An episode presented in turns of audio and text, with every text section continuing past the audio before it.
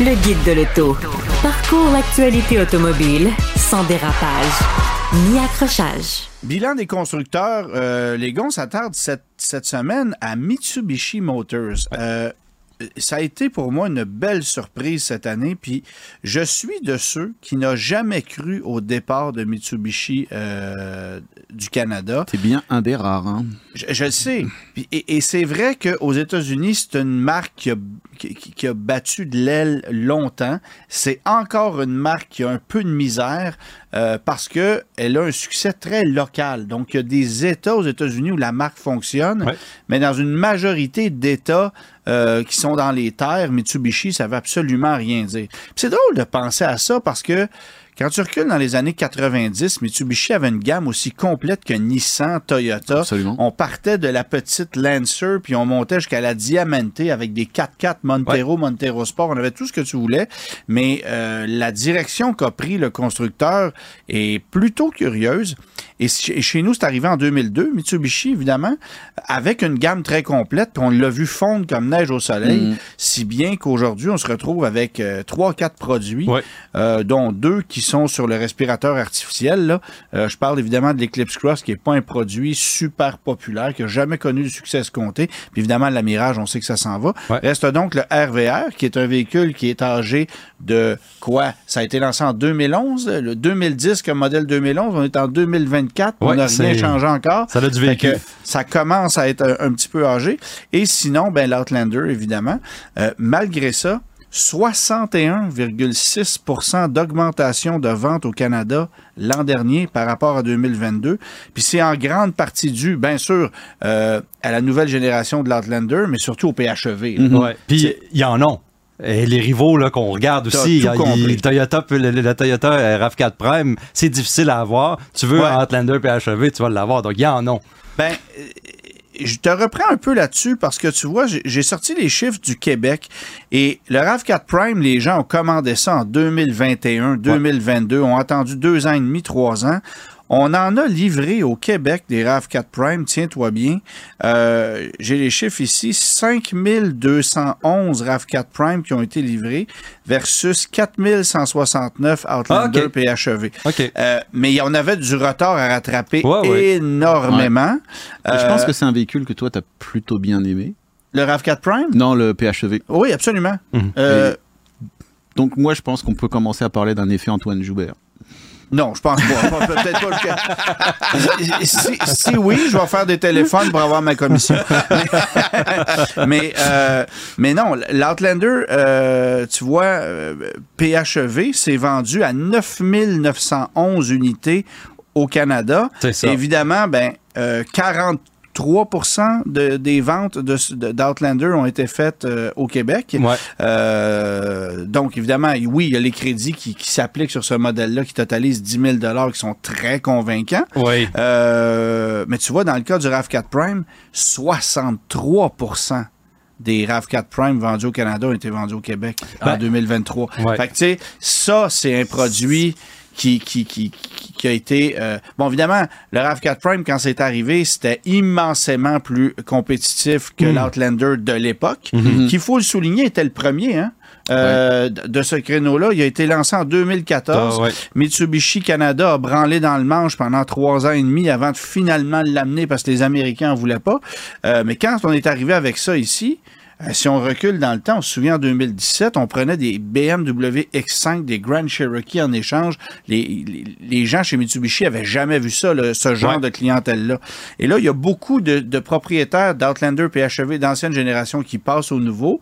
Et le nouveau, forcément, avec sa nouvelle technologie, va attirer une clientèle de masse un peu plus... euh, parce que le coût de revient d'un Outlander PHEV équipé au bouchon. Là. Mais quand je te dis un GT euh, premium euh, complètement équipé, si tu finances ça sur un terme de 5 ans ou 6 ans, le coût de revient, incluant les crédits gouvernementaux, c'est exactement le même qu'un CRV hybride régulier. Là, après ça, c'est une question d'allégeance. Il y en a qui veulent pas avoir d'hybride rechargeable, mais je te dirais Mais- que les capacités, la polyvalence...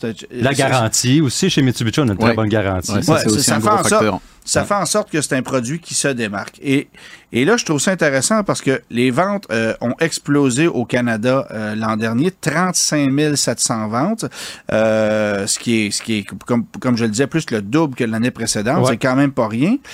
Mais le danger, c'est que ce soit encore un succès très temporaire. Parce que On n'amène à rien. Ben, qu'est-ce que. Moi, j'essaie de voir ce que Mitsubishi va faire dans les prochaines années. Je te le disais, je le disais en début d'émission, j'arrive d'Europe. Là-bas, tu vois des Eclipse Cross hybrides rechargeables partout. C'est confirmé, ça viendra jamais chez nous. Ouais. Ça, c'est sûr. Alors, après ce Outlander PHEV, qui a quand même le défaut d'avoir le vieux moteur 2.4 litres, Qui, quand on épuise la batterie, est très énergivore. là, Ouais, comme- c'est un comme moteur, qui n'est pas technologiquement très Non, non. convaincant. Là. Euh, juste pour vous situer, là, c'est le 2.4 litres qu'on retrouvait dans un Jeep Patriot. Oh là là. C'est le World là. Engine, qui est un moteur extrêmement fiable, qu'on a retrouvé Mais- chez Hyundai, chez Jeep, chez Dodge, chez Mitsubishi. Mais euh, c'est un le moteur qui, sur Ah. le plan technologique, là, euh, c'est tout juste si on n'a pas de fil à bouger. Alors, euh, c'est sûr que Mitsubishi a besoin d'amener euh, quelque chose de nouveau. Ouais. On sait, là, en plus, on n'est pas fou, là, la Mirage s'en va. J'ose imaginer que le RVR, il n'y en a pas encore pour très longtemps. Ouais. Alors, comment on va remplacer ces modèles-là? Puis l'Eclipse Cross, en fait, c'est pas là. Fait que, tu sais, là, on a vu des concessionnaires Mitsubishi euh, construire des salles d'exposition à 5, 6, 7, 8 millions. Euh, faut croire en l'entreprise, là. Ouais. Puis on peut pas se baser que sur l'Outlander. Mais l'Outlander, c'est, plus de 60% des ventes là, de la Ben. marque. Alors, tu sais, on s'en va où? Moi, c'est l'avenir qui m'inquiète parce que là, Ouais. on a un succès Ouais. qui est génial. Ça va marcher encore un an ou deux. On pourrait étirer la sauce un peu. Mais on peut pas se fier juste là-dessus. Là. Non. Ben, c'est ça. C'est Puis il faut amener, euh, comme tu disais en, en- en entrée de jeu, Mitsubishi a- avait a déjà eu un following, a déjà eu des amateurs de la marque, a déjà eu Ah des véhicules sportifs. Puis on s'entend, Mitsubishi et Nissan, ils, ils partagent beaucoup, puis ils partagent beaucoup de ça aussi. Nissan, on, on avait un following, on avait, Mm. on avait des gens qui, qui adoraient la marque, des gens qui, qui aimaient les voitures sportives chez Nissan. Et on n'a plus rien non plus chez Nissan. On n'a plus rien. On a la Z, là, mais c'est une vieille voiture quand même. C'est pas, Ouais. c'est une vieille façon, plateforme, c'est un une moteur, vieille, etc. c'est une vieille Fait nouvelle voiture. C'est une vieille nouvelle voiture, c'est ça, Ce qui exactement. sort comme nouveauté chez Mitsubishi en Europe, c'est des Renault Capture euh. Ouais, Donc ouais, en ce moment, ça. l'alliance Renault, euh, Nissan, Mitsubishi, Ah, euh, c'est compliqué On, là. on entend tout le Et- temps parler de Ah, on va peut-être laisser tomber Ouais, un, l'autre non, veut plus partager ça, l'autre veut je plus pense, ça. je pense que que même eux en interne, ils savent pas où ils s'en vont. c'est très, tough, très ça, honnêtement. et ça paraît dans leur catalogue. là. Puis Ouais. moi, je me permets de lever la main. Là. Le Payero, là, c'est un produit qui, ici en Amérique du Nord, n'est pas connu. On l'a vendu sous le nom de Montero Mm, pendant ouais, quelques années. Mhm. Mais à l'international, c'est un produit culte. emblématique. Culte. Comment ça se fait que dans le contexte nord-américain où jamais on a vendu autant de Forerunner, de Wrangler, de Bronco, de Ouais. trucs de même, comment ça se fait robustesse que est à. Mitsubishi s'en vient pas avec ça? Ouais, Même si ça. fait 15 litres au 100, il en vendrait, là. Il y a un marché là, pour ce genre de trucs-là. Ouais. Comment ça se fait qu'on n'amène pas ça? Non, non, il y, a- il y un plan produit qui est complètement défaillant. Il y a quelqu'un qui ça dort fait des au années, gaz, ils savent là. plus sur quel pied danser. On va faire du sport, on va faire de l'électrique, on va faire du camion, on va. Et puis On bah, a mis l'alliance le nom Eclipse aidé. hein. sur un pseudo VUS Ouais. Mhm. particulièrement laid d'ailleurs. Euh, tu sais, alors c'est pas. euh, Puis on a essayé de nous vendre ça comme un compact alors que c'est un sous-compact. Tu sais, tu nous vends, euh, tu nous vends un, un- un HRV au prix d'un CRV chez Mitsubishi là, avec le Eclipse Cross. Là. Donc c'est c'est un petit peu un petit peu décevant. Enfin bref, hâte de voir ce qui va arriver avec ça. Euh, Rapidement, on va parler des voitures qu'on a roulées récemment. Oui, Euh, toi, on sait que tu vas être prochainement père de famille, absolument pas. Non, mais il est dans un blitz. De- de- Il est, il est dans un blitz de familiaux. minivan, donc on se pose des questions constamment. Euh, Sienna. Oui, Hein? Oui, si, tu veux, je, si tu veux, je te prête ma, ma, ma carnivale la semaine prochaine si tu as envie de l'essayer. Ben oui, écoute, sais? euh, c'est pas comme si j'avais, pas déjà essayé le carnival, mais la Sienna, j'ai, j'ai pris ce véhicule-là parce que, euh, oui, je veux essayer des véhicules familiaux, mais qu'est-ce qui est intéressant, c'est que, puis comme vous le savez, dans les flottes de presse, des véhicules de base, on n'en a pas beaucoup. Et la Sienna qu'on, qu'on m'a prêtée, c'est une Sienna LE. Là, donc, Ben oui, l'hyb- l'hybride, là, maintenant, c'est, c'est- c'est- c'est toute la lignée, mais LE, à rouage intégral. Donc, ouais. un véhicule qui est quand même utile. Dans le cœur du marché, pas mal. Euh, oui, en plein hiver, avec des sièges en tissu, etc. Tout est de base Parfait, dans le véhicule, mais un- un- un- une motorisation hybride, un rouage intégral, puis bien de l'espace à l'intérieur. J'avais besoin de déménager du stock et on est en plein hiver, donc c'est comme un peu le pick-up euh, pour moi qui protège mon stock que je déménage. Exactement.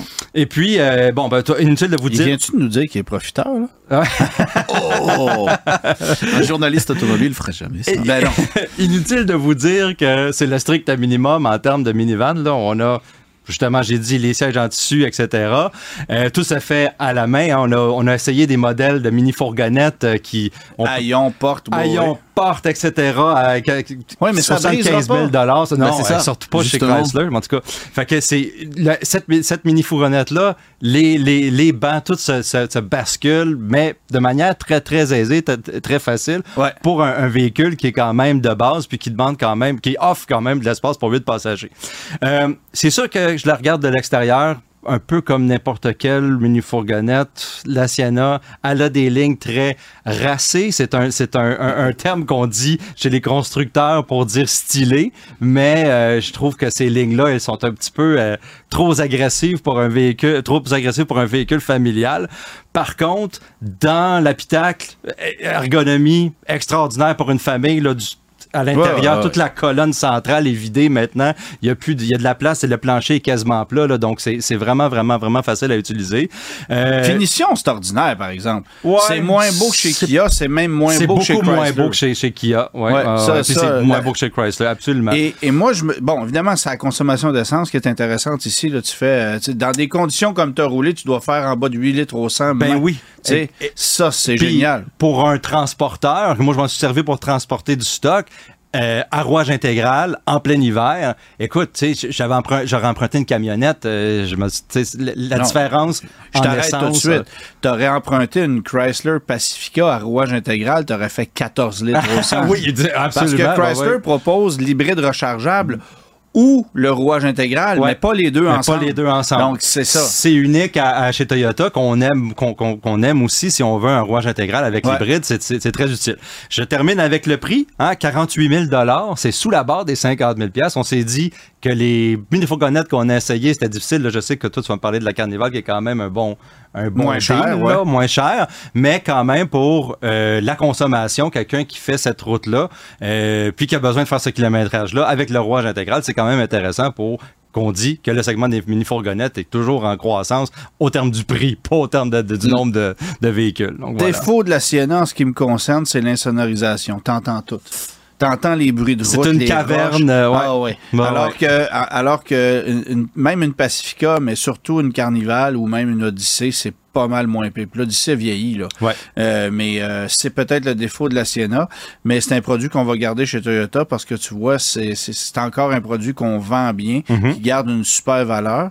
Euh, puis effectivement que le coût de possession à long terme, si tu veux une fourgonnette, c'est probablement la moins chère avec la Kia Carnival, Mhm. qui va consommer un peu plus, mais qui est garantie deux ans de plus et qui a un niveau de confort puis de un Finition, rendement un petit peu plus je oui. intéressant. Je suis d'accord. Voilà, messieurs. Alors, euh, merci et on se retrouve euh, la semaine prochaine. On aura l'occasion euh, de pouvoir parler d'une autre fourgonnette, sans doute, que Louis-Philippe va mettre à l'essai. Non, c'est fini. Ah ouais, c'est fini. ça Ah, va, bon, ça ok. va être d'autres choses. Au revoir. Bonne semaine à tous. Bonne semaine à tous. Tous les épisodes du Guide de l'auto sont disponibles en podcast sur l'application et le site cube.ca.